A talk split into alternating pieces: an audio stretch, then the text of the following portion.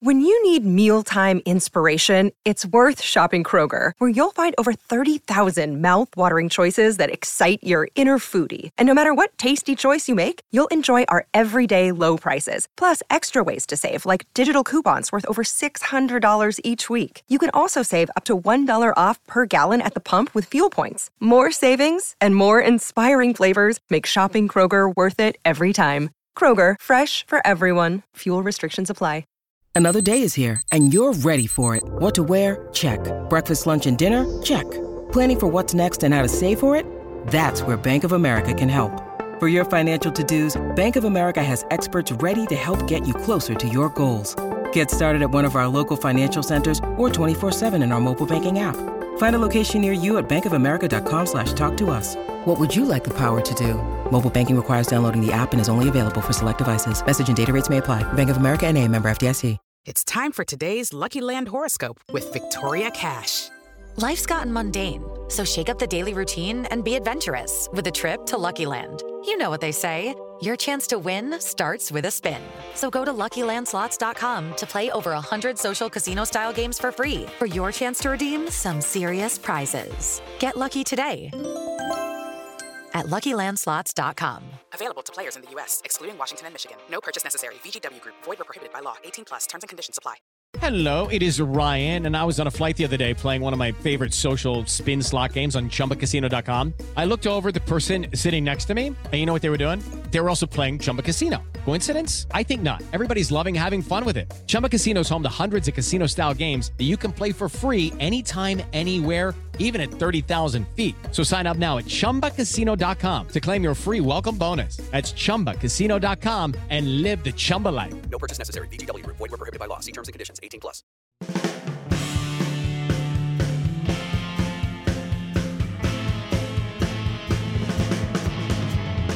Hey everybody, what's going on? Rob Sestrino back here to talk about a very exciting Amazing Race finale. Amazing Race uh, thirty-four is in the books, and we've got a uh, breakdown of everything that happened in the final leg of the Amazing Race, the only leg that counts. And congratulations to Derek X and Claire, winners of the Amazing Race thirty-four. Here with me to talk about it, of course, our Amazing Race uh, panel of amazing experts, of course, here with us today.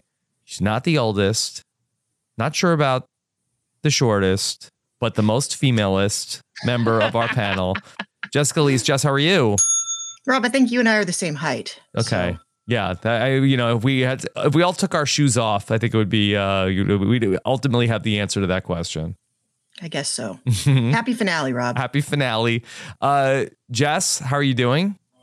I'm I'm doing well, Rob. Um, my six-year-old son has now correctly predicted four Amazing Race wow. winners in a row. Um, Ooh, I'm four gonna be in a row. Him to Vegas. She. Okay. And he's better were- than Nicole Stradamus at this point. Uh, okay, Nicole Stradamus is very overhyped at this point. Uh, it's been a minute since uh, she had something right. Although she she may have, she, I, I do believe uh, we have to go back and check the record. She may have be on to the season forty-three winner of Survivor, maybe a resurgent season for Nicole Stradamus. But here with us as well in his ready to go to Nashville. Here he is. It's Mike Bloom. Mike, how are you? I'm doing well, Rob. Listen, I brought my little guitar. I don't know if it's a Gibson. I was ready to play it, but I'm out my only three guitar picks. I'm not sure who took them. Last I checked, I left them on the top of a bridge. I hope they're still there by the time I get back to them. Hopefully nothing's happened. Okay. If you're listening to the podcast, Mike is wearing a uh, cowboy hat. He has a guitar. Mike, can you play anything with that? Is that a prop? I mean, uh, I was thinking, should I play D and C chords in honor of Derek X and Claire? But I'm certainly not as prodigious on the guitar as Derek Z- Derek X as perhaps on piano. Though maybe, I guess, in retrospect, should they have done a memory challenge around the guitars that they were bringing around, right? Considering that with no besmirching any other musical instruments, uh, I do feel like we associate guitar most closely with country music, with bluegrass, et cetera. Probably be a little bit harder to plunk out notes on a guitar, but maybe that would have been the more appropriate instrument, though. Who knows if Derek X and Claire yeah. would have won. uh, you know, had they not happened to to come into one of these instruments that Derek was so good at. Yeah, it would have been uh, Jen and Caroline's five-hole challenge. Uh, we would have had played the guitar, Jess. What a what a cameo. Holy crap. Mm-hmm. Mm-hmm. Well, there, there's no... F A O Schwartz does not make a giant guitar you can walk on. This mm-hmm. is the problem. It's not cinematic enough. Mm-hmm. Yeah. Have well, if we had a guitar-based memory challenge before? No, I'm thinking of the one where we had like rock posters that were like psychedelic rock posters designed yes. for each of the... And that mm-hmm. was... on a music stage. Right. And, the, the, the, yeah. se- and then, yeah, the season thirty-two one, too, right? Where, like, they had to pick... I think they had to pick the guitar cases that had the stickers, right? Yes. Of the legs on yes. them. Yeah. Uh, was that when in Detroit where we ultimately had to put together the drum set also? So that was season thirty-one. Season thirty-two, this was, like, the uh, the, the the penultimate leg, right? The one where Gary and D'Angelo ended up getting boxed out on that memory challenge. Mm-hmm. So, yeah, lots of I thought of the music. Penultimate leg was last season with the Kim ultimate leg, right?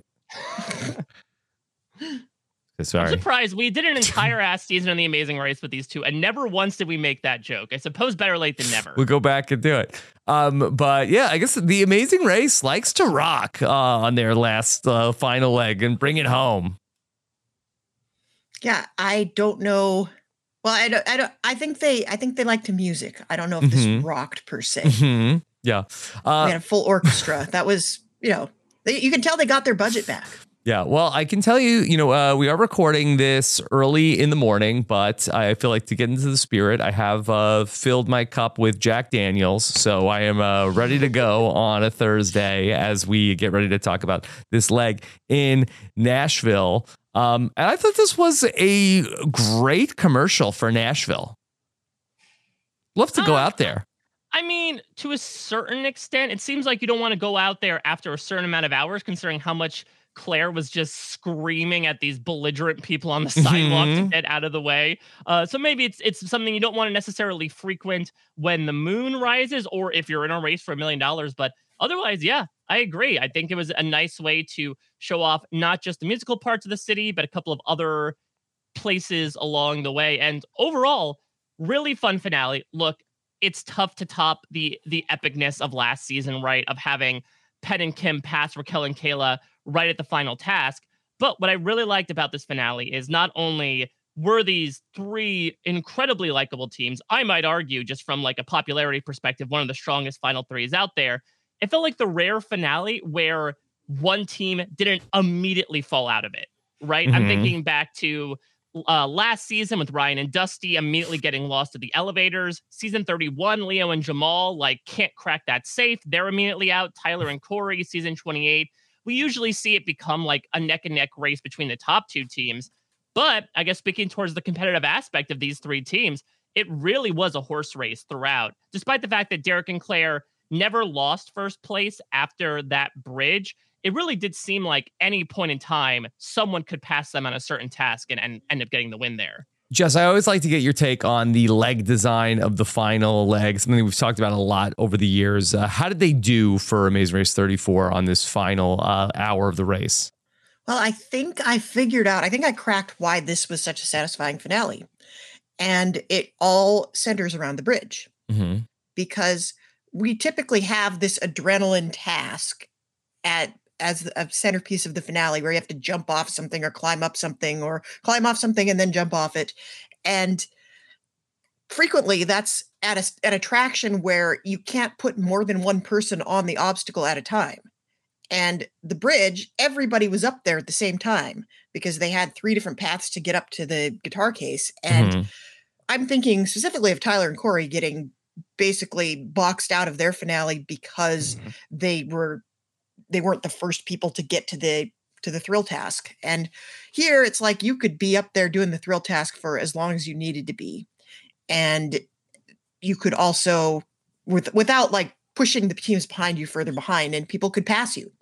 I think that's the key. You need to be able to pass the other teams on all of the legs. And that basically happened on all of the pieces of the leg. Mm-hmm. Somebody got passed. And, you know, I said last week, I will be satisfied with this finale if somebody passes somebody at some point on the on the leg, and that happened many, many times. So I'm very satisfied. Mm-hmm.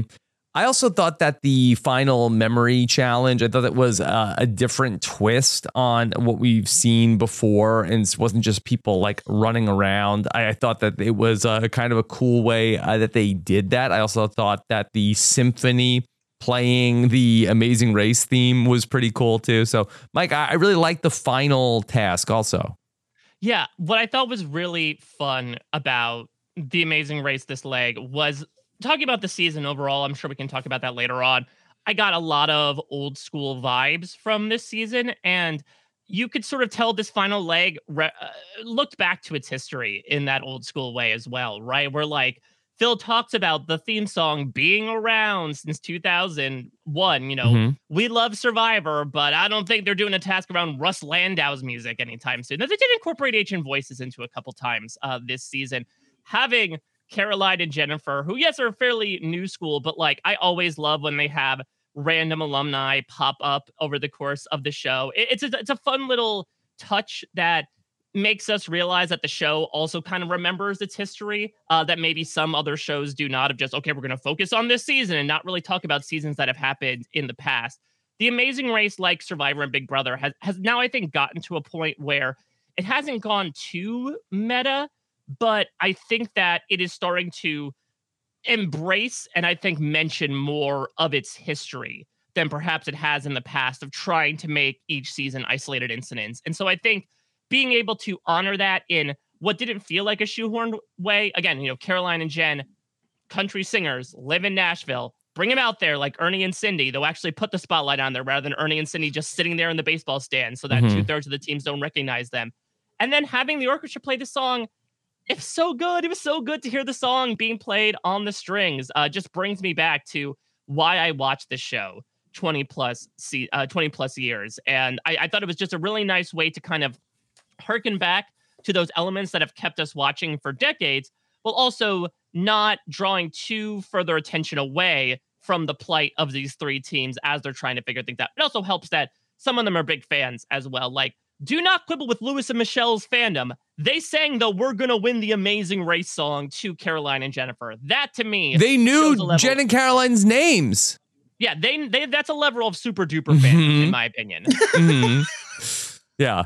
Like, I, I think that Derek and Claire, Jess, I think they said, oh, they're the, the country singers. Uh, and Emily and Molly, I think it was like, uh, did not uh, make a connection. Uh, but for Lewis and Michelle, uh, to know the names and the and the theme song. Yeah, I mean, that's, I don't even know if we would have pulled the theme song. I definitely would not have. No, no, no, don't, don't sell yourself short, Jess. Come on. We're gonna win the Amazing Race is a two season long song. Like, yeah, but that second season is one I've tried very hard to block out. Mm-hmm. Yeah. All right. So let's talk it through of what we saw on the final leg of the Amazing Race. Uh, we started things off, head to the Jack Daniels distillery, and, you know, going back and like looking at these uh, setups, uh, you know, I really feel like the Tough as Nails influence is very strong on these uh, setup clips of Phil, like in the factory, like taping up the boxes uh, with everybody at the Jack Daniels plant. Uh, just like I feel like that Phil must have really been in his element at the factory. Oh, I think I think he's very much still in Tough as Nails mode when you see him doing this intro. Mm-hmm. In, in retrospect, do we think this is something that teams from season thirty-five onwards like need to prepare, right? Drive stick, have a plan for your roadblocks. Now get like handsy in a manner of speaking, considering how many building tasks and manual labor, blue collar S tasks we've had over the course of this season. To your point, maybe Phil's influence on Amazing Race has really played out here in season thirty-four. Well, so how do you train for that, Mike? Is it just like, should we just put like, build something out of Legos?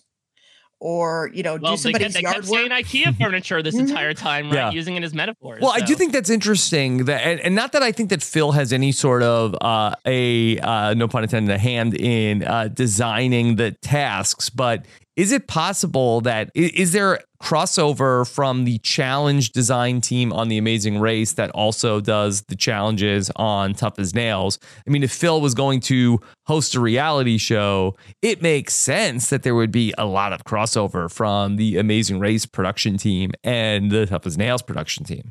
there is a lot of crossover. I think if you look at the credits, you'll see a lot of the same names. Mm-hmm. Yeah.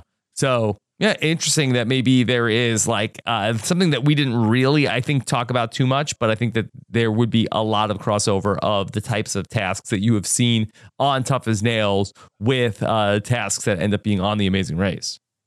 I mean, those were the two big themes of this season, right? Was like building things and singing slash dancing things. Uh, it was all about music and handsiness in a manner of speaking. Uh, and so I think it's interesting to see the teams that did well and didn't do well in other ones. Like Derek and Claire were almost the opposite of Lewis and Michelle, right? We're like Lewis and Michelle seemed okay at the building stuff, but then completely fell apart when it was a musical based memory task. We saw Claire in that socket wrench on the Ducati, but then when it came to that musical test, they ended up acing it. So maybe it is trying to marry those two particular things moving forward. Mm-hmm. Yeah. All right. Well, we'll talk more about uh, marriage proposals uh, later on marriage? in the episode. Yeah. All right. Uh, you need to label or pack. Uh, just this didn't seem especially uh, difficult to uh, tape the label onto the Jack Daniels bottles. Like you have to line it up perfectly. Mm-hmm. I mean, you know, as someone who, as someone with a child who has a lot of plastic toys that have stickers that you have to put in exactly the right place, like this does take some finesse, and they were getting things wrong. Mm-hmm. Should they have done a bit more of a fellow C B S property, I Love Lucy, and just sent out an egregious amount of bottles on the think conveyor of, belt. Think of the broken glass, though, Mike. That would have been... I guess they may make plastic handles. You know, use the cheapo depot version that nineteen-year-olds uh, get their older brothers to buy, uh, just to avoid any sort of spillage. Mm-hmm. I was waiting for someone to put a glove on top of one of the bottles and wave to it, like in Laverne and Shirley. Mm-hmm. Mm-hmm. Uh, I'm just imagining Emily and Molly going down the street. Schlemiel! Schlemazel! They're going to do it. Um, Emily and Molly, uh, they ended up getting out of the Jack Daniels factory first. Yeah, they did a, they did a good job at the labels. Mm-hmm. Yeah. So uh, they get out. I just was thinking, boy, uh, there's a lot of Jack Daniels that gets made. It's one of the last things. I think they probably, they're hard pressed with manufacturing being outsourced overseas everywhere. It's very hard to find places that still have factories anymore. Mm-hmm. Yeah. So they've got a lot going out. Uh, I mean, props to Jack Daniels. They've been there like since the beginning of the company. They've been in the same little town, and pretty much everyone that lives in the town works for the distillery. Mm-hmm. I saw a commercial about that. Mm-hmm. Yeah. Looks good. Like I, I was uh, saying like, oh, maybe I should make a Jack and Coke soon.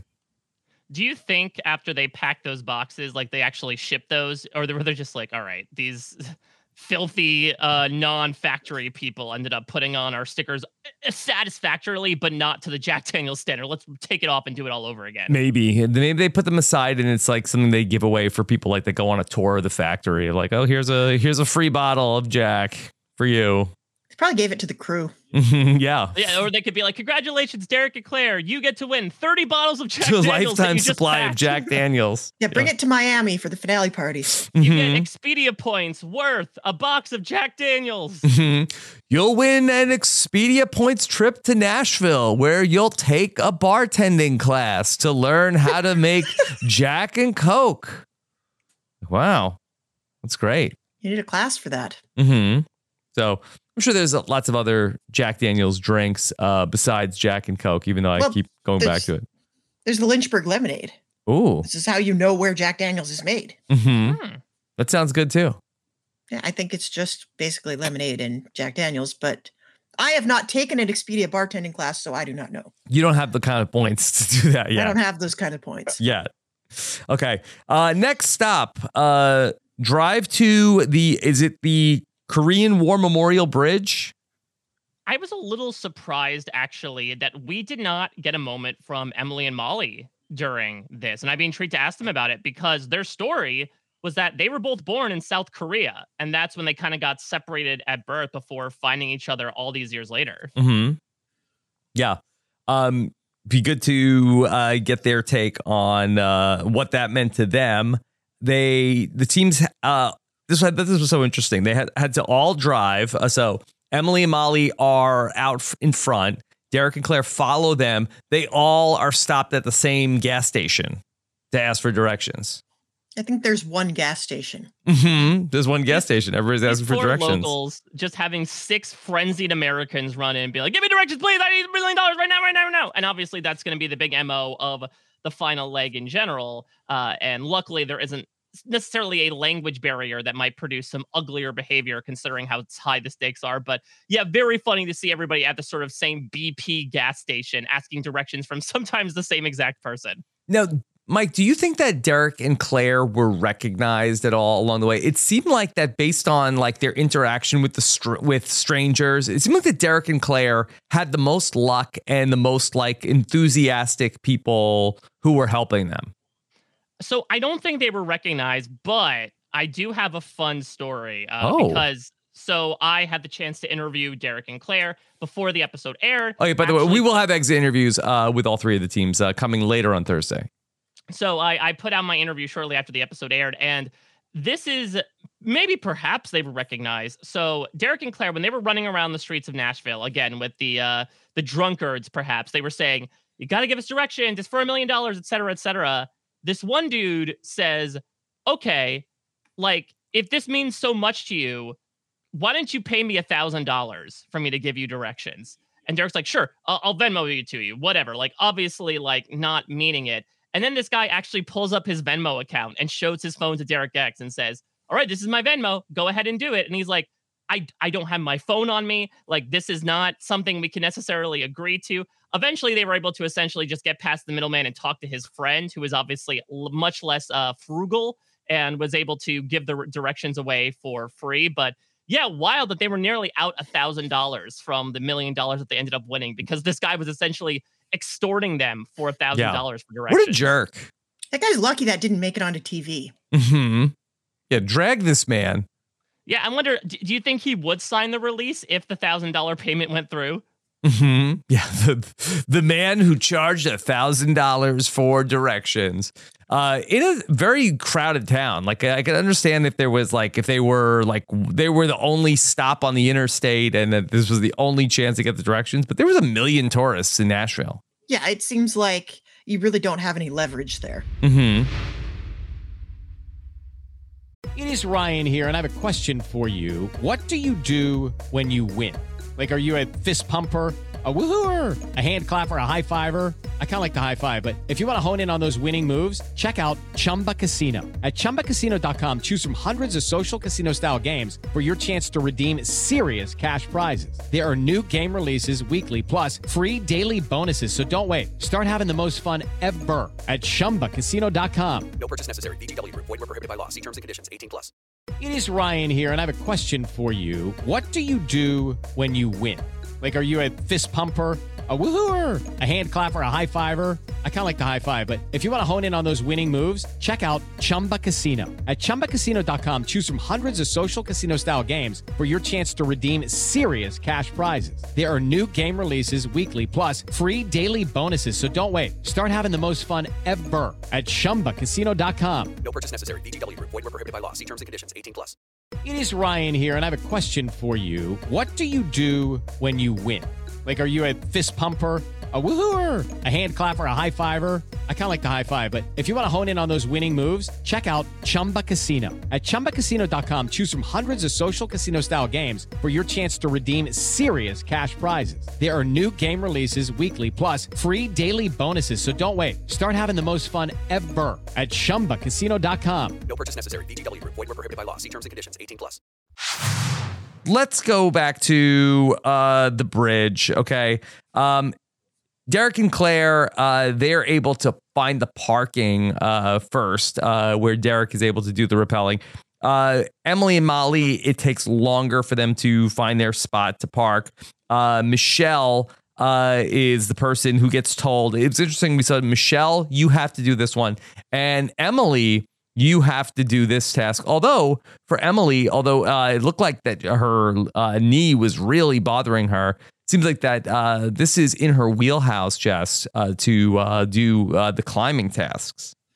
Yeah, it sounds like she's an avid rock climber. I think that's something we'll want to ask them in their exit press about how was her knee during this task.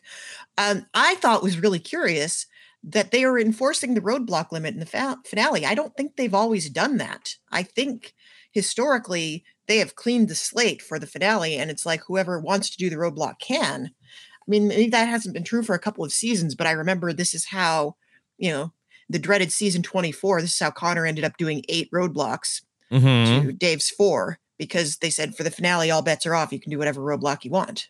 Yeah, and so this was something that arguably got Derek and Claire the win, and this was something they planned for. Uh, they've talked about this in the recap. They talked about it with me as well.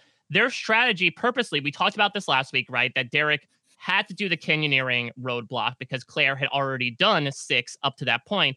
And their strategy was to early on front load all the roadblocks, as many as possible, onto Claire, knowing that there's a good chance if they make it later in the race, the roadblocks near the end are the more physical. And so they figure, okay, that'll be more so in Derek's wheelhouse. That'll get us out to an early lead. Lo and behold, what ends up happening? Derek is forced to do the final roadblock due to just evening out the numbers. And it's this incredibly physical task that, as he talked about, is probably much tougher to accomplish from Emily's perspective and from Michelle's perspective, keeps them in that lead that they keep throughout the rest of the leg. Mm-hmm. Yeah, I clocked that. Mm-hmm. I, yeah. I wondered if that was the case when, in the last leg, when it was clear that Derek had to do the roadblock, I wondered if that was what they had done. Yeah, now, to be fair, and they've even vocalized this as well, like, it was a lucky break. Uh, now, it's lucky, but based on, like, previous circumstances, right, studying the race as these reality T V connoisseurs would do, it was a good bet to make, but you never know. We've seen in the past, right, season twenty, where, like, each partner does a roadblock.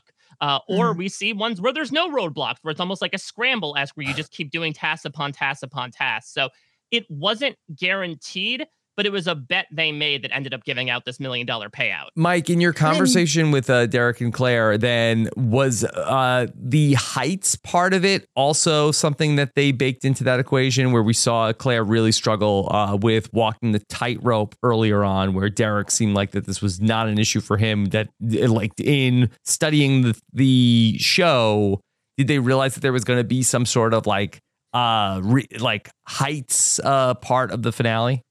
Yeah, so they talked about that, how, again, they ended up uh, benefiting from the fact that not only this one, but the last one as well, right? Jumping off that cliff, like there were heights, there was physicality involved. And so I think perhaps the whole tightrope fiasco with Claire was not even necessarily to get her that sixth roadblock so that she hits her peak and Derek can do the last two. But also it was a bit of like, well, Claire has good memory. So even if Derek was walking across the tightrope, there's no guarantee that he would have passed it. So I think there were many reasons why they ended up doing the tightrope, but yeah, they definitely benefited from the fact that a lot of the things happened to fall in the right place. Though, again, I wouldn't necessarily call it complete luck. It definitely was something they strategically pursued on their part early on and ended up paying out in a major way. Well, Mike, show me a team that doesn't win the Amazing Race with a little bit of luck. Mm-hmm. I yeah, think exactly. Every single team has gotten lucky at at least At least one point. All right. So uh, Derek is the first to get to the top of the bridge, and there's just a guitar case sitting there uh, that he ends up getting uh, the guitar pick the, for the Gibson Garage. I, I just was thinking, what would happen if uh, you like accidentally like knocked the case off of the bridge? It had to be zip tied up there. Like they're, they've got it secured somehow. They've got it secured. Okay. So uh, the Gibson Garage is going to be the next step. I'm, I'm just imagining Derek Claire being like, Derek gets it. And then he just like yeets the guitar case into the water. So the other teams, two teams can't get the case. Mm-hmm. It's a Boston Rob move. Yeah. Well, I think that they all had their own case, right? Mm-hmm. There were yeah. three cases. Three cases. All right. So for Michelle, uh, she really was struggling with getting up the the uh, her side of the bridge. Uh, we saw her really loving the last heights task uh, that we had her uh, that we saw her do. Do you think that, Jess, was this an issue in her technique, or was it something about the bridge uh, that was uh, maybe not the greatest thing she's ever done, like walking across the last tightrope?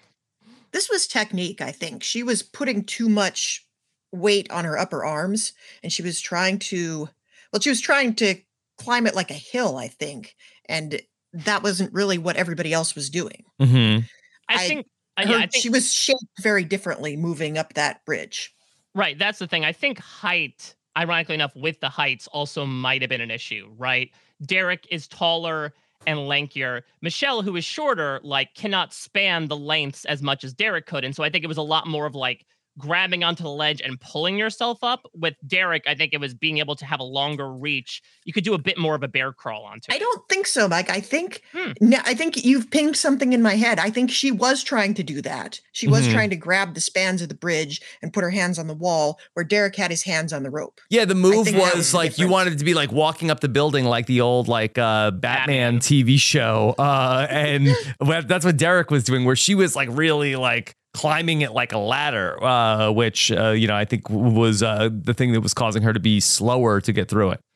And then not only that, she was so exhausted by the time she got to the top that she is not seeing the forest for the trees and is like, I don't know what to find. There's nothing up here except this suspect guitar case, but surely it's not that. And we don't know how long she was up there, but yeah, uh, her, you know, taking a little while to find the guitar pick. Look, they do end up getting to the Gibson garage in second because Emily and Molly just get so gold-earned lost after they leave the bridge. But it, it was not a, a fantastic look for Michelle, unfortunately, which is ironic, Rob, like you said, considering how much she loves the heights. The heights were her uh, her downfall here. Mm-hmm. All right. So the teams are going to head to the Gibson garage. Uh, Derek and Claire, they get directions from somebody. I think this was a funny moment where Uh, Derek gets directions from a guy and tells uh, this man, uh, I love you. Claire's uh, I- like, wow, it's that easy for you to say it? Okay. Mm-hmm. mm-hmm. Okay. Uh, they end up being the first to the Gibson garage. Uh, they spot uh, Caroline and Jennifer there, uh, who are going to give them the clue. Just how do you think that works? Like, uh, the Amazing Race is going to Nashville. They call up uh, people like, uh, like, hey, are you still in Nashville? Yeah, I think, well, I think production stays in touch with Amazing Race uh, mm-hmm. alumni. I think, I think they're always thinking about like, oh, we're going to be in this city. Don't, don't these people live in the city? I know there's Facebook groups for Amazing Race alumni. Mm-hmm. They, they're not off the radar. Yeah. Sure. Yeah. Oh, you didn't think Keith and Whitney were uh, in the wings waiting? Are they oh. still in Nashville? I don't know. I haven't kept up with Keith and Whitney. Mm-hmm. Yeah, I'll have to check my last correspondence with them to see uh, what they're up to these days. Yeah. Um, so, uh, okay. Interesting. All right. Um, Phil tells us, Jess, according to one study, there's more musicians in Nashville than any other city in the world. Uh, is this an actual study? I I would guess that there's, I mean, I know that the Bureau of Labor keeps a record of like what people do for a living, but most people that are musicians aren't musicians for a living. So maybe it's professional musicians. Mm-hmm. Um, yeah. Maybe they just, maybe it's one of those things like world's best cup of coffee. They just claim it. Yeah. I don't think there was a study. I think that they just said like, according to one study, uh, like according to one study, uh, Rob's podcast uh, is the most prolific podcasting company in the world. Exactly. I think uh, the polls, listen, if you ask one poller, I think that's not exactly the best representation of perhaps the pulse of what's going on in the nation. It's going to go uh, really off the rails with a bunch of uh, according to one studies, but I, I will. I, I'll save it for off the podcast. Yeah. What are four out of five dentists saying? That's what I really want to know. Mm-hmm. Yo, yeah. Four out of five Helens. Yeah. So take the guitars uh, from the Gibson garage, and Phil says they have to deliver them to honky tonks around the city. Mike, uh, I would love to know, what is the definition of a honky tonk? Oh, you're looking right at him. Mm-hmm. No, it's uh, it's. I, I mean, I don't. I don't think I've used it as a description of a venue. Honky tonk is usually like a type of music, I would imagine. Uh, no, a honky tonk. It comes from the joints where the music's were played. A honky tonk oh. is a bar where music is played. Mm-hmm. Specific yeah. kind of music, usually. A bar that provides country music for the entertainment of its patrons and the style of music played inside. Okay, so it's also the music as well. So it's a little bit of like a, a nominative descriptor, right? Mm-hmm. Yeah. Yeah. It can be an adjective. It can be a noun. Mm-hmm. Do either of you know, like, the dynamic of, like, for Gibson, for Jack Daniels, like, uh, di- are, are they paying to be part of uh, the Amazing Race, or is it just, like, promotional consideration? I think there, I think there is some promotional consideration. Mm-hmm. I would guess that there's an agreement, like sometimes Amazing Race has to pay venues to go there, but I think I think they can probably barter when it's a brand, when it's a consumer brand that people are buying, they can probably get that price down quite a bit. Yeah. I think we have to review the credits because I would imagine, right, there'd be a shout out of like, mm-hmm. special thanks to Jack Daniels, to Les Gibson Guitars. Uh, if that's the case, then I'd be more inclined to say that, yeah, it was them sort of like offering their services in exchange for word of mouth on national television. This to me seems distinctly separate from like the brand deals of Expedia, Travelocity. Mm-hmm. Do you think right, that they would have? It would have been a little more aggressive, I think. Mm-hmm.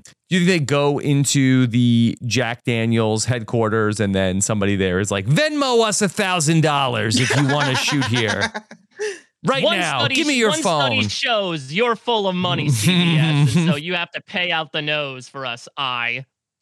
I want to go back to the Gibson Garage for a second, because there was a point where the instructions said specifically, pick up two acoustic guitars and an electric guitar. Yeah.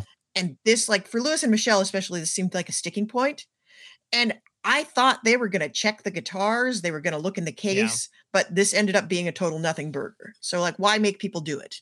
Yeah, I think it didn't help that there were exactly nine guitars on the wall, right? Like if they had made this like a typical Amazing Race puzzle with, or I mean like the memory test we saw with dummy answers, it could have been something a bit bigger, but otherwise, yeah, it just seemed like, here, let's make some extra work, pack up these three guitars and carry them. Though, listen, you don't have to be born yesterday to kind of see, not necessarily like the difference between an acoustic guitar and an electric guitar, but if you see six guitars that look the same and three guitars that look the same, and you say, okay, you have to pick two of one and one of the other, you can just math it really quick and say, okay, I think I know what's an acoustic guitar and what's an electric guitar. Yeah, well, what surprised me is that the cases are usually different. Mm. Like the an electric guitar case is usually not quite as bulky as a as a hard case for an acoustic guitar. So it was weird to me that all of the cases seemed like they were the same too. Jess, do you play the guitar? Mm, a little bit. I'm not good at it, but yeah, I play a little bit. Oh, okay. Yeah. Uh, is there a particular style of music that you play? Not really. Yeah. Okay. Not really. I don't play for anybody. I took lessons for a long time. I still have a guitar.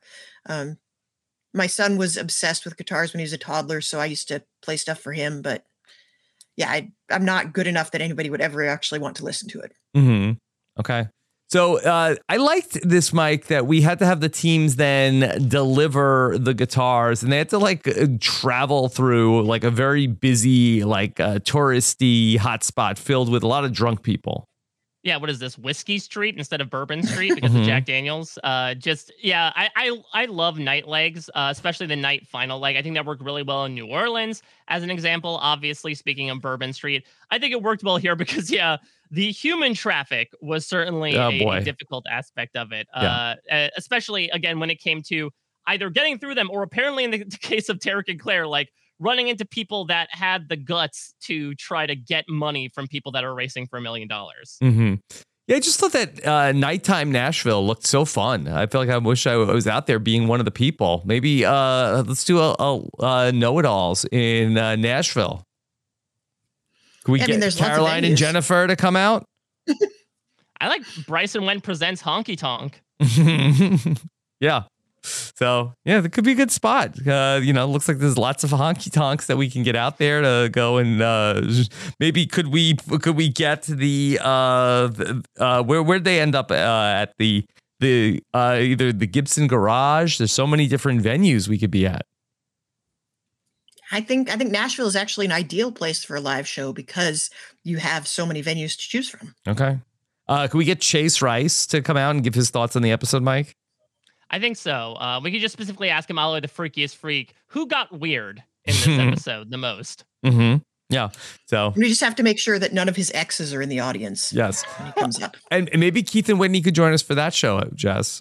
I We can invite them. Mm-hmm. I I think the message might go straight into their spam folder. Mm-hmm. Okay. We'll see. All right. So uh, we see that the teams are getting out to uh, go to the uh, different honky tonks. The guitars are heavy. Um, we saw for uh, Derek and Claire uh, that there was, you know, a, a little bit of, uh, you know, uh, some, as uh, they would say on The Real Love Boat, some some bickerments uh, going on with Derek and Claire. For a brief second, right? It was that they were, Claire said we're going right, Derek said we're going left. I don't think it was arguments as much as like loudly communicating mm-hmm. to one another, considering how high the stakes were and the fact that they probably just walked out of a rip-roaring, acoustically loud crowd. Uh, that I think it was like a momentary dispute that, of course, they had to put in the in the coming up on, right? Because it was like the rare moment that could be taken out of context of the two of them legitimately arguing on the race. But I don't think we've ever seen them in an argument before. I mean, uh, they were not romantically involved on Big Brother, where we saw uh, so much of them, uh, so much of their interactions. And then here, you know, they basically have been like getting along the entire race. So it was just a, li- a little uh, weird to see them uh, like, uh, you know, shouting at each other. But there was a point. There was a point in one of the earlier legs when they were driving and they got a little contentious. But oh, yeah. Then the, the whole K point turn, yeah. right? Like yes. the five minutes later thing happened with right. a little bit of bickering. And for an Amazing Race couple fight, I mean, this was a two on a scale of one to ten, mm-hmm. but it's just that we have never seen them like uh, like really have too much of a disagreement before. Yeah, I mean, this has been a overall a pretty conflict free Amazing Race season, mm-hmm. and yeah. I think that's yeah. a testament to. That's not something we need on this show yeah. to make a good show. I think David and Aubrey had like maybe like uh like got up to like a four on a scale of uh, one to ten in terms of arguing about navigating the car. Uh, and that was about it this season. Even recently, I don't think anything this season was on the level of like what Akbar and Sherry were getting into. Oh, forget season. It. Yeah. Uh, so, yeah, I think. In general, which is interesting, right? Because this is by far like the most couples we've had on the race in quite some time. You think just mathematically speaking, uh, there would be at least a couple that are not necessarily seeing eye to eye. But for whatever reason, even a couple like Derek and Claire that had only been together for eight months going on The Amazing Race, like they got a, a well along well surprisingly uh, almost, as they would say themselves. So, yeah, I think it just shows the, the strength of these relationships over the course of the race as opposed to perhaps maybe situations of other Amazing Race winners, right? Who go in there as a couple and then come out being like, yeah, maybe we shouldn't be together anymore. Hmm. Okay. Interesting. So uh, Lewis and Michelle, I feel like they make up some ground here on uh, delivering the guitars uh, that I feel like that uh, that uh, Lewis, uh, it seemed like that he was doing a good job of like uh, getting directions from people to uh, get to the different places. Uh, whereas we saw Emily and Molly uh, kind of fall out of it a little bit here uh, during this part. And for Emily, you know, lugging around this guitar really uh, was the last thing she needed to be doing. Yeah, I noticed it, they got a little bit faster once they were able to drop off that first guitar and she didn't have to carry anything. Mm-hmm. The nice thing about this task is it does get easier the further into it you go. Mm-hmm. Yeah. It's interesting, though, that, you know, Emily and Molly have had such an interesting journey over the course of the race where they were doing really well early on, but obviously, you know, they finished in the bottom two positions in the, the two legs before this. And I wouldn't necessarily fault Emily's leg that much. I think what it comes down to is navigation. Uh, and we see that really come out in this episode. We saw it most prominently in the mega leg that for whatever reason, whether this was, you know, just pure coincidental or not, the, the back half of the race was kind of predicated on them doing well on the task, but consistently getting lost, getting there. And unfortunately, in a leg where there's very little room for error, yes, they do catch up and eventually finish in second place. But I'd have to imagine that this sunk their race entirely. This one incident where they got they drove the wrong direction off the bridge. Mm-hmm. And it's been a minute since navigation has played a huge role in a finale, I feel like. Mm-hmm. I think most of the time, it's like once you are on the ground, you are going to be on foot most of the time. You don't see people have, if you get back in the car, you're driving a short distance to an important landmark. And this this was a little bit more navigation than I think is usually called for. Lucky Land Casino, asking people, what's the weirdest place you've gotten lucky? Lucky? In line at the deli, I guess? Aha, in my dentist's office. More than once, actually. Do I have to say? Yes, you do. In the car before my kids' P T A meeting. Really? Yes. Excuse me, what's the weirdest place you've gotten lucky? I never win and tell. Well, there you have it. You can get lucky anywhere, playing at Lucky Land Slots dot com. Play for free right now. Are you feeling lucky? No purchase necessary. Void where prohibited by law. eighteen plus. Terms and conditions apply. See website for details.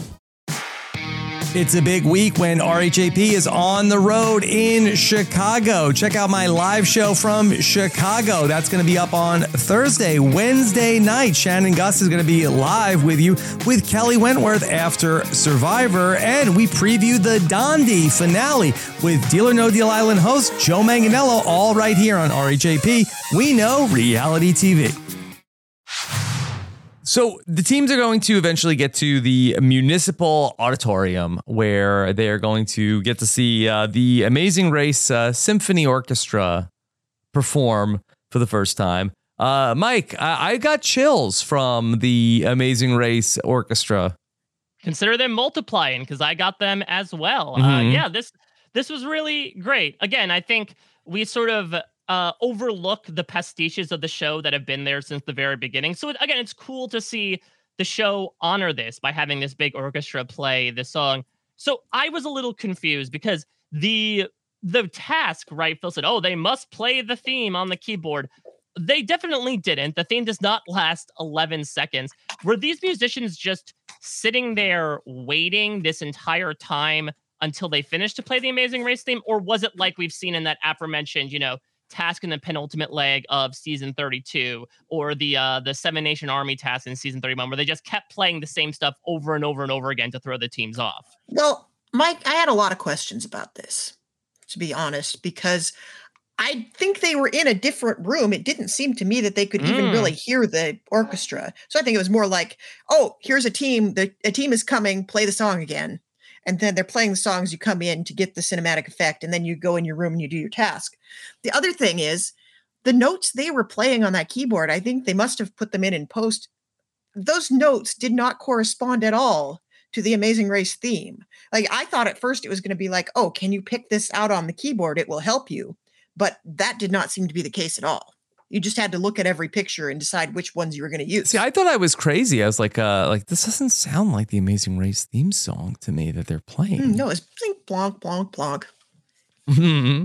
Yeah, yeah. Not only that, like it's, I guess they had to get it in literal time, right? And then you have to get these twelve, these eleven notes out in eleven seconds.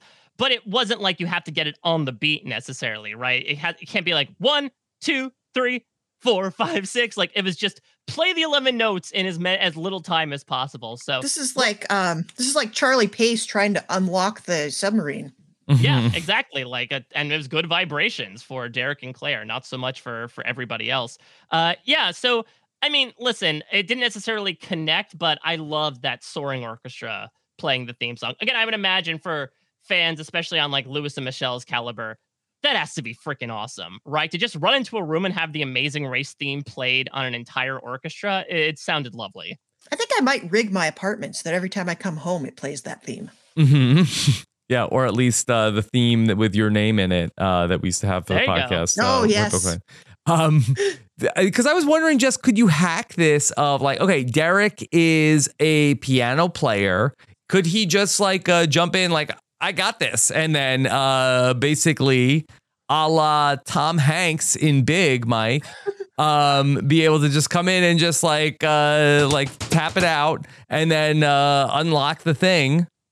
Is that when Robert Loggia is like, I like your style, kid. You're going to work in Nashville now. That's mm-hmm. your job. Mm-hmm. Yeah. Um, you know, Mike, maybe this is a good opportunity to do that big movie recap uh, that, you know, we've been talking about all these years. The one thing that everyone's seeking are Shangri-La covering Big. Yes, this tangential task of playing something on a big piano. This it's is what unlocks. Kind of a messed up movie if you think about it. I mean, in one very, for lack of a better term, big way. Yes, one hundred percent. Mm-hmm. Mm-hmm. Yeah. So I don't know. I don't know. Uh, but that's not neither here nor there. Um, did Derek's piano playing, did it ultimately uh, help that much? I think the one thing it did help is They knew which keys corresponded to which notes, yeah. because otherwise yeah. you're just thinking it's this one here and that one there. But he could be like, this is F sharp, this is C, yeah. this is G. Yes. He also knew that the black keys also uh, made a sound. Yes. That's the thing, is that that's you key. Think that's like remedial level, but that ends up doing one team in. So yeah, mm-hmm. he had that basic musical knowledge to know it. So this task seemed, when I first saw it, it seemed almost impossible because Phil outlined there were forty-eight keys on that piano. They have to pick eleven out of forty-eight of those keys. Now, luckily, there was a lot of studying that's in effect. I'm sure I can talk about that in a bit in terms of some other preparation that Derek, uh, Derek and Claire did from previous Amazing Race winners. But just like from a pure ratio perspective, that to me is on the level of like applying the stickers to the plane in season thirty of just so many dummy answers outweighing the correct answers. Yeah, I hear that. But also, I think that the dummy answers, I think were kind of like obvious. It was sort of like, uh, like, uh, oh, the pyramids, uh, like Mount Rushmore. OK, that well, we didn't see that. Right. Yeah. Well, they they tried to trip people up by putting a motorcycle in there that was not a Ducati and that's some a, that's ruins. A Harley Davidson. Yeah. Some ruins that were not Petra. Mm-hmm. Uh, I think I think they tried. Mm-hmm. But I think this task was very hard. And I like that there is a hard task. Like I want that memory task to be taxing. Like this needs to be a very hard task. And I appreciate when they put something brainy that calls upon you to remember what you've done over the course of the season, because it's a nice way to wrap it up. Mm-hmm. And it's also, you know, how many times is the race boiled down to who got to the bridge to jump off it first? Mm-hmm. All right. So here's what Derek and Claire told me that they learned from Penn and Kim, which we might recall, Penn and Kim, obviously everyone studies for the memory test, but they did it visually. Not only did they write down what they saw during tasks, they physically drew them out so that there was an image in their head associated with the task because they had a feeling, okay, any memory task is going to have some sort of visual component to it, right? Most likely a picture, a prop, et cetera. Derek and Claire listened to that, followed the exact same advice, won because of it. I think this is what you do from now on if you want to win the Amazing Race. Bone up on those sketching skills, because I think you got to draw for the memory task. Mm-hmm. Yeah. So teams, that they have notebooks where they're able to sort of just like draw pictures. Yep. And, and obviously they're not allowed the notebooks in the final task, right? That's why you see like, uh, you know, Derek and Claire trying to frantically t- memorize the notes. Like they obviously can't write anything down during the task at all. But before the final leg, they did like a huge cram session at the hotel of like, all right, let's review all the drawings that we did because we knew it was coming up. So I know that people are different learners, but I'm a visual learner as an example. And I know for me, having pictures and images to actually study rather than just associating it with the word like, okay, Ducati, like you said, there are multiple pictures of motorcycles. I wouldn't know what to affiliate with it. Actually having like a very specific sense memory with a picture, I think is how you ace this memory challenge. Now, that being said, you do add an additional component onto this, right, of speed and accuracy with the piano, which I really liked because there's an additional layer that doesn't have you just study out and, and ace the final memory test thusly. But I think that's a good way to not necessarily hack the final memory challenge, but at least get yourself out in an early spot. Mm-hmm. Okay. Uh, well, yeah, that's uh, really good information from uh, Derek and from Claire. Um, Emily and Molly, it took them a while to get there. Uh, they are ultimately going to uh, be the second team to finish it. It seems like uh, it was not as much of a struggle uh, for, for them to uh, work on this. But just it seemed like that uh, for the teams that the directions were very unclear about not only what they had to do, but that the fact that there was going to be like a timed component of this. Yeah, everything seemed to be a surprise every time it came up. Like it's, you know, it's not just that you have to find the pictures. It's that you have to remember where the pictures are. Oh, and also we forgot to mention you have eleven seconds to do it. Mm-hmm. Yeah.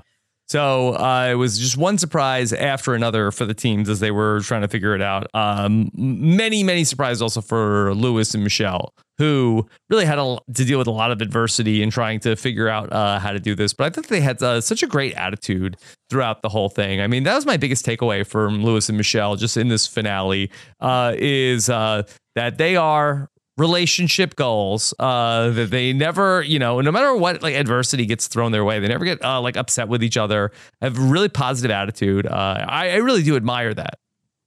Yeah, especially in the most... Because that's adverse- not how I am. Especially in the most adverse of circumstances, right? Like, yes, uh, being optimistic in the course of the other eleven legs of the race makes sense because there's still runway for you to take off. But this was the final leg. You pretty much knew you lost out on a million dollars. Like, I cannot imagine not having an adverse reaction to that. And the fact that Lewis and Michelle were still embodying this attitude they've had the entire time, right? Of like, enjoy the trip no matter which way you land. Uh, and I, I think that they really represented that, even though, I mean, it also helped that they were probably in it right until that final task. They were in second place, probably about like five minutes behind Derek and Claire or something, even when they knew things fell apart. Uh, and I will also say, to defend Lewis and Michelle a bit, because I would imagine there are some people out there, right? They were like, she's a dancer. How come she doesn't know how to read music? I know professional singers and musical theater performers who do not know how to read sheet music, or like barely do. So people have been able to get by on a lot, especially when you're a dancer and you don't necessarily have to rely on singing whatsoever. Mm-hmm. Yeah, I, and I think with Lewis and Michelle in particular, they are such big fans of the show, and it was such a long-time dream for them that I think...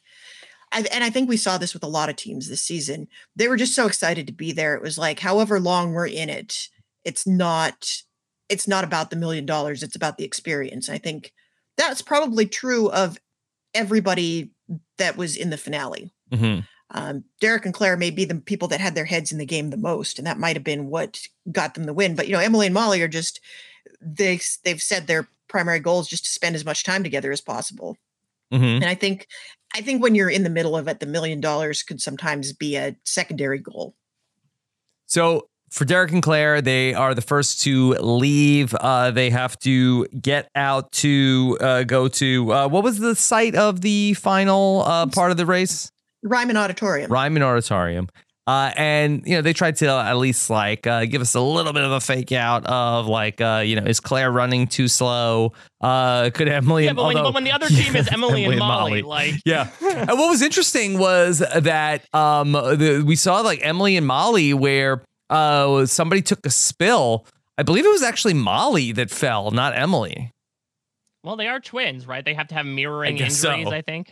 I guess so. Because uh, I, I went back and I watched uh, because it seemed like that the camera person wasn't even like on them. And they like went back uh, and it looked like I looked at the person with the leg brace uh, was the person who was still standing. I'm pretty sure that was Molly that took the tumble. Um, Derek and Claire, they are the winners of The Amazing Race. I was I was shocked, mm-hmm. but also... I called it at the beginning of the season. This mm-hmm. was my winner pick uh, before episode one, so I can't be mad at that. Mm-hmm. This was so great, but also to show like how Derek and Claire are definitely a different type of winning couple that we see on The Amazing Race uh, in so many ways, in that they had been dating for only eight months. Like, they talk about this on the finish line. They talked about it with me in my interview as well, that like they truly had no idea if they do well or not on The Amazing Race. Uh, and they actually, that whole soundbite they kept giving of like, this is a test for our relationship. They admitted it was kind of a crock at the beginning. They were just looking for like, why would they want us on the race? And they came up with this pitch almost of like, we're a new couple and we're testing our relationship. And it ended up actually becoming a reality where they actually learned a lot more about each other than they managed. But I think the most quintessential way that represents how different they are from other couples is two seasons ago, we get this stunning, beautiful proposal from Will to James at the finish line.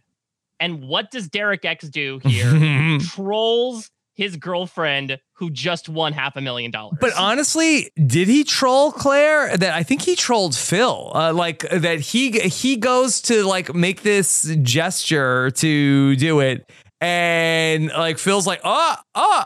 And, and Claire's like, no, no, no, he's joking. He's joking. This is a, this is what he yeah. does. Yeah, I, you cannot you cannot do this prank on your girlfriend on national T V. Like, I packed his bag. I packed his bag. There's no ring in there. I love yes. it though, because then again, this was like very quintessential Derek X, which I think was like kind of the Ernie and Bert, I feel like, of like the very goofy one, and then like the much the one with the drier wit, a bit more sarcastic. And so I think it ended up working out perfectly as well, where like Derek was being the big goofball jokester, being like, I've got a question to ask. And Claire's like, nope, shutting it down. Please. He's joking. Stop. Met- this is what he does. We, like they don't, they don't, they, we just met these people a month ago, Derek. They might think we're sincere here. This is absolutely not the case. Mm-hmm, mm-hmm. Yeah. I thought that was such a funny moment. Like that was like classic, like Derek X. And um, like where it's like, okay, we have this, ama- this amazing moment here at the end of the show. Uh, and, you know, he's still like goofing around. Uh, I thought that was uh, that was so fun. Um, yeah, and Phil Phil had no idea how to react to this. That was maybe the funniest part. Yeah, Phil's like, oh, you know, that's really not a thing you should joke around about. Uh, Phil was not super amused. Phil absolutely no-sold it, and I adore it, right? That Phil was just like, uh, mm, please don't do that. No practical jokes at the finish line, please. uh, it was so funny. I, lo- I loved I think it. It's, I honestly think it's goals to play a prank on Phil at the finish line. Mm-hmm. Mm-hmm. Um, Emily and Molly, uh, they come in second place. Uh, you know, an impressive finish for Emily and Molly, considering uh, that they had to deal with so much with Emily's injury. Uh, they were the team that really, you know, uh, against all odds, uh, you know, I personally, will, you know, uh, didn't have super high expectations for Emily and Molly coming in, uh, and they just were. You know, I've described them as Terminators uh, throughout this race. Uh, that just basically, no matter what uh, was thrown at them, uh, they were able to just keep on going.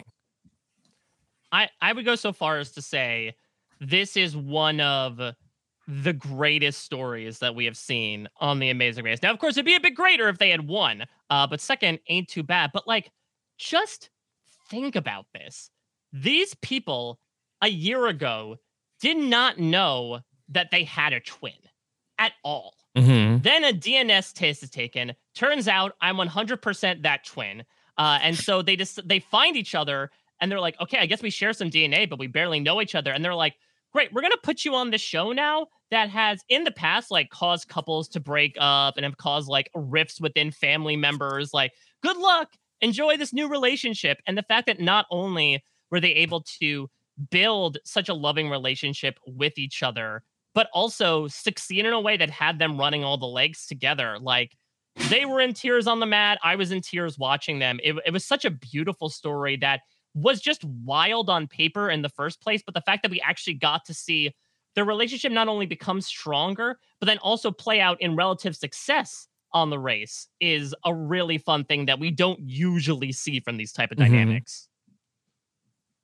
Yeah. Incredible job, uh, Emily and Molly. And then finally, uh, Lewis and Michelle, uh, they come in and great, great attitude for Lewis and Michelle. Uh, I liked what they said about someday that their uh, kids are going to watch this show. Uh, you can see, look how cool your parents are. Uh, that would actually be, you know, uh, they would be cool parents. No doubt. I was going to say, Rob, did, can you advise them as to whether or not that will actually be a thing? Well, unfortunately for Lewis and Michelle, um, that no matter how cool you actually are, your kids uh, will not actually think you're cool. Um, and, and in fact, they'll actually like um, belittle and make fun of uh, whatever you go on to uh, do in your life. So um, unfortunately, I, it has not been my experience that your kids actually will think you're cool, even if you are cool. So you're saying that Lewis and Michelle's future kids will like bring around a little keyboard and be like, look, Dak, look, look at the black keys. Aren't these great? Just troll them endlessly a la Derek X for mm-hmm. years upon years of their life. Mm-hmm. Yeah, your kids will be like, did you even win Survivor? I mean, The Amazing Race, Dad. Yeah. It's hitting a little close to home. Mm-hmm. Mm-hmm. Yeah, it, it's a thing that could happen. Um, and then um, I thought that then when Lewis said, you know, he's like, I love my wife so much, like I would propose to her again right now if I could. Like, no, no, no, no, please, we're not, we're not doing that. I was like, Derek, don't do that type of thing here. Derek already ruined it, Lewis. Don't do, don't even joke about proposals again. We're not, we're not doing that. Um, All of the other teams were there, uh, just save for, were Tim and Ryan there? Tim it's been Rex? Rex, Tim and Rex, yeah. I didn't see them. I was like scanning the crowd trying to account for everybody, but maybe they had bigger plans. Mm-hmm. Yeah. So I do believe they, I think they were at the finale party, but they also oh. live in, they also live in Tennessee. So like, I'm not sure, must have just been being double booked. Yeah. Yeah. Or maybe they just weren't on camera that much. Hmm. Yeah. Uh, or maybe they just a lot of teams. I don't know. When they got eliminated, they just went like on some like uh like uh like started backpacking through Europe. We never they like just uh, never came home. Yeah, we left left them in Germany. We haven't seen them since. Uh, they said something well, about that, Oktoberfest. That I don't. That didn't happen exactly. But in Amazing Race thirteen, uh, the fourth place team got eliminated because they lost their passport. Uh, and so because they could not physically leave the country in time, they were not there for the fin- for the finish line. Mm-hmm. Yeah. So maybe at some point we get the answer to uh, what happened uh, with them. But all the other teams were back. Uh, very fun to see everybody together. Phil t- said uh, at the end of the race, like, OK, all right, now you may all like give them a hug. You may all kiss the bride, Derek. Mm-hmm. You, you got that idea in me. Mm-hmm. Yeah. Um, Phil asked Derek and Claire, so what's what's next for you? Uh, after you just won a million dollars, what's next for you? And, and Derek Go said, to well, Disney World. Yeah, well, th- th- I, I don't know if this was exactly the kind of answer that Phil was hoping for. Derek said, uh, like, well, next, I think we're going to get an apartment. So now here is the question. Should we have known this entire time? Because those of us that are diligently following the Declare on social media escapades know that, you know, before The Amazing Race aired, they had moved to L A. They were living together, I believe, or maybe they weren't living together in New York, but they had moved to L A. They'd gotten a new apartment. Now, I'm not sure with Amazing Race if this is the show where you only get the prize money once the show actually airs. Mm-hmm. But should this have been a signal to us in retrospect, considering what they would have done with the money? Okay, they definitely won. I think if I remember back to, you know, post Big Brother twenty-three, I think Claire had an apartment in uh, in uh, Manhattan or New York City, uh, and then Derek like moved in with her, uh, and so they were living together in Claire's apartment. I don't know uh, that. I guess are you saying, Mike, that they went Hollywood prior to the season? Yeah, like did they after winning say, "Okay, we have the money now. Let's go get that apartment," and perhaps the news of them moving west over the course of the summer was prognosticating how they were going to do on the race. Mm-hmm. I mean, I guess I don't even think it matters if they had the money in hand, if they knew it was coming. Mm-hmm. Yeah. They could probably. But have you seen apartment prices lately? I mean, maybe that was just the biggest tip off. Yeah, maybe. Maybe. You can afford to move in this economy. Mm-hmm. So, um, yeah, I didn't really look at it as uh, too much of a spoiler. I guess uh, I haven't been following uh, their posts uh, super close to see like uh, how nice their apartment is. But, um, you know, I guess uh, I, I just thought maybe, uh, you know, you go on a bunch of reality shows, you end up moving to L A. I mean, I think that's the story for a lot of people. Wasn't that the story for you? Yes, but I wasn't there to I was there to work in a production, mm-hmm. Jess, not to sure. be. I mean, you never know. Derek Derek is fun employed right now, but we might end up having him make the Scorn too with all this new cash flow. Well, good luck with that. Okay. All right. Um, what else about Amazing Race thirty-four in hindsight? Yeah, what what are our thoughts about this season? I know it's it's tough because we had two Amazing Race seasons in a row this year, uh, both of which kind of had the samey feel with that post-pandemic quality. But did we like this season overall? Yeah, I think I think this was a great return to form for The Amazing Race. I thought we had so many likable teams, and I think sometimes you run the risk when you have a when you have one of those teams that they brought over from another reality franchise. You have you run the risk that they're going to be the conflict team, or that they're not going to mesh well with the other teams because they're going to big time them. And with Derek and Claire, we didn't get any of that. They were like, everybody wanted to be friends with them. They yeah. were the, they were the cool team, and you can't begrudge them the win the way you might other Big Brother teams that have gone far in the past. Yes. They're not polarizing at all. There was no team here that people, you know, we didn't get, we didn't get hate tweets from people saying that we were being too nice to a team. So I always appreciate that. Mm-hmm. Yeah. Um, I, I think, and I think locations, they did the best they could with what they had. I think they've learned from previous mistakes. Um, I thought it was well designed for the most part. I, I'm happy with it. I think it bodes well for the future of the show. Yeah. I thought it was very refreshing to have a Big Brother team win The Amazing Race. That's actually likable. So that was, I think, a great sign for uh, the casting from. He's uh, going to go there. Reality. I didn't go there. Jack Daniels fired. Mm-hmm. And so, yeah, I, I think that this was a great season. Yeah, I, I really enjoyed it as well. I think, listen, the tasks were a bit like mid to subpar. I think, unfortunately, that is just sort of like a, a caveat of modern day Amazing Race that we might have to get used to, is just like, listen, they've been doing this for thirty-four seasons. The tasks themselves may not be anything to write home about. So really, my enjoyment always focuses on the teams. And I really enjoyed this cast overall. I think, especially after last season, which I enjoyed, but, you know, ten out of the eleven teams had a gimmick, in a manner of speaking, right? They were on some sort of talk show, had some sort of thing they were famous for. This is one of the most quote unquote normal seasons of The Amazing Race that I think we have had in quite some time. And it was really refreshing. Like I said, those old school values, no U-turns, uh, you know, self-driving on every leg. I think this was the season of like self-driving navigation. We saw how much that did in teams like Quentin and Maddie, like we saw with Emily and Molly in this past leg as well. Like, I feel like that was more than a lot of seasons, especially modern day ones. That was the big determinant as to whether teams did poorly or well.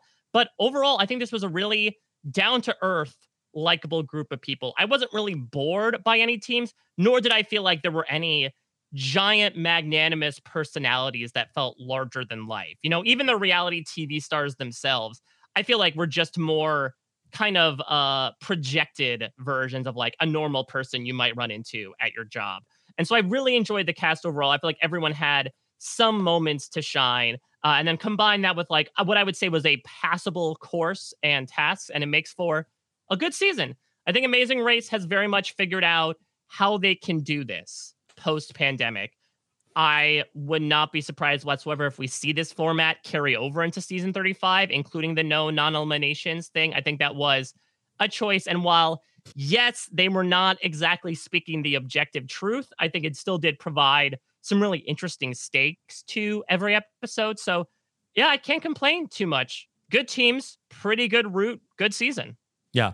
I believe Amazing Race thirty-five has been picked up, correct? But has mm-hmm. uh, that uh, are they filming it currently? It's in the can. Already in the can. Yeah. Bam. They, they, it ended in Philadelphia, I believe, uh, several weeks back. So I betting right now, and like Derek and Claire, this might be a bet that either pays out or doesn't. My assumption is they're going to air this exactly how they did this past fall. I think it's going to be premiering March first, nine o'clock hour after Survivor. Maybe they start the week after Survivor airs because they do that two hour premiere. I think they're going to keep with that. I think they have done like a two, three month turnaround before when it turns out with the edit. So I think it's totally within the realm of possibility that they turn it around for the spring. Okay. All right. So, um, boy, Amazing Race, where, you know, once upon a time, uh, when everything shut down and The Amazing Race was the first to go down, I say, well, and then The Amazing Race is going to be the last thing to come back because I don't know how we're going to do The Amazing Race. Uh, who'd have thunk it? We're back banging out these Amazing Race seasons.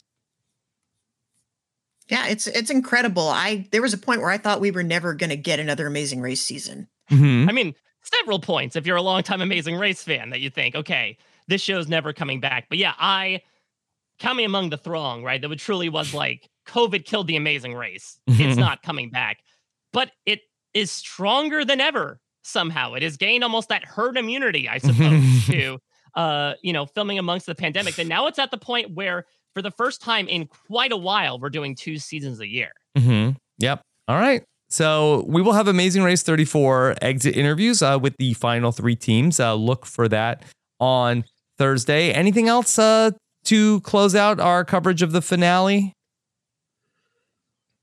Um. Well, I just I just want to thank the two of you because this is always fun. Highlight of my week every week. Yeah.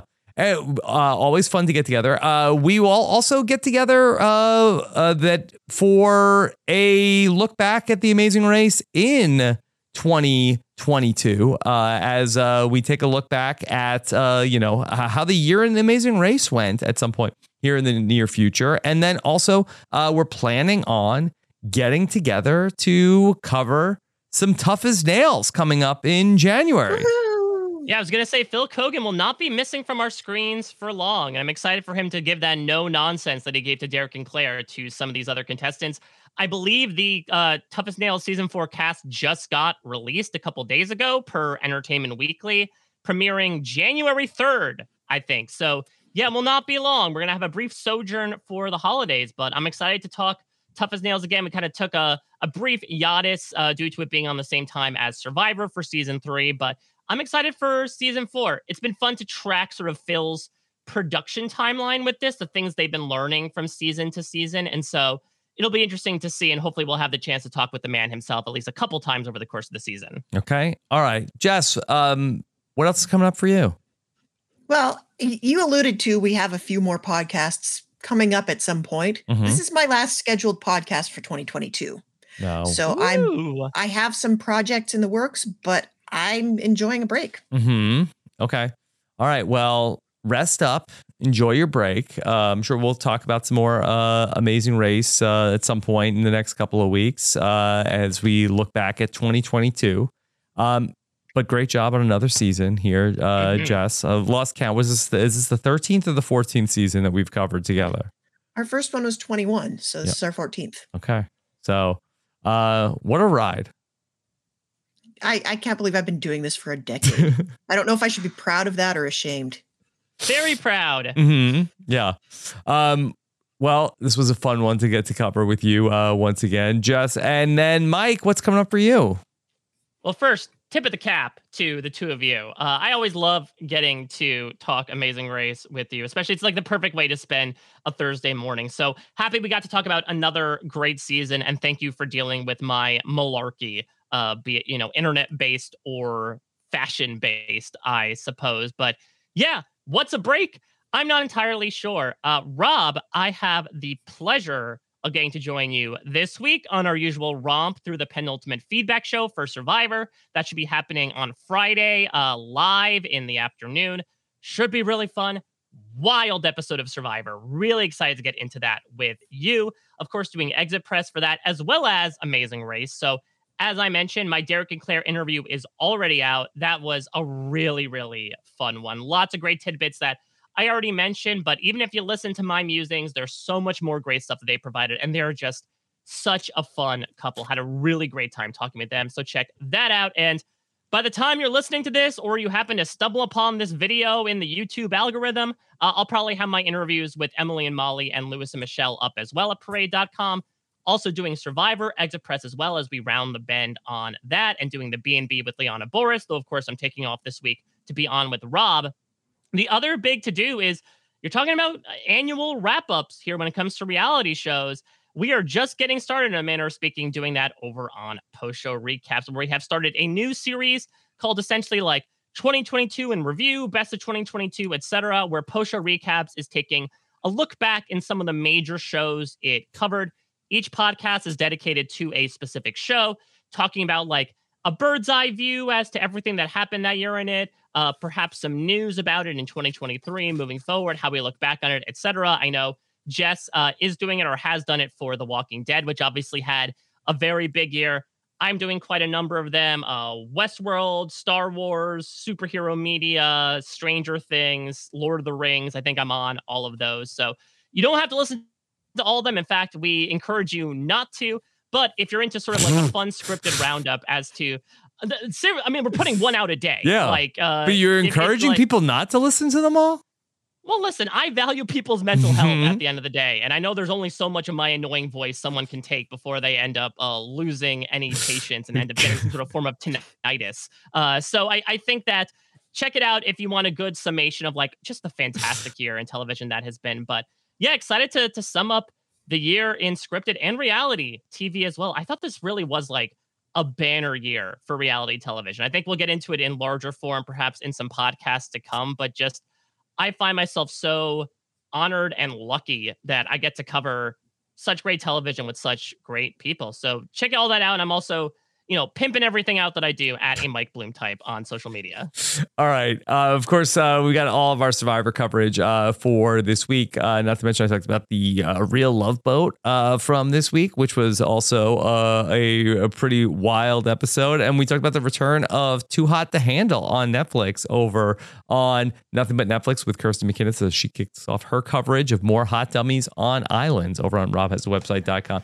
Thank you so much for joining us. Uh, check out our Amazing Race exit interviews later today. Take care. Have a good one. Bye.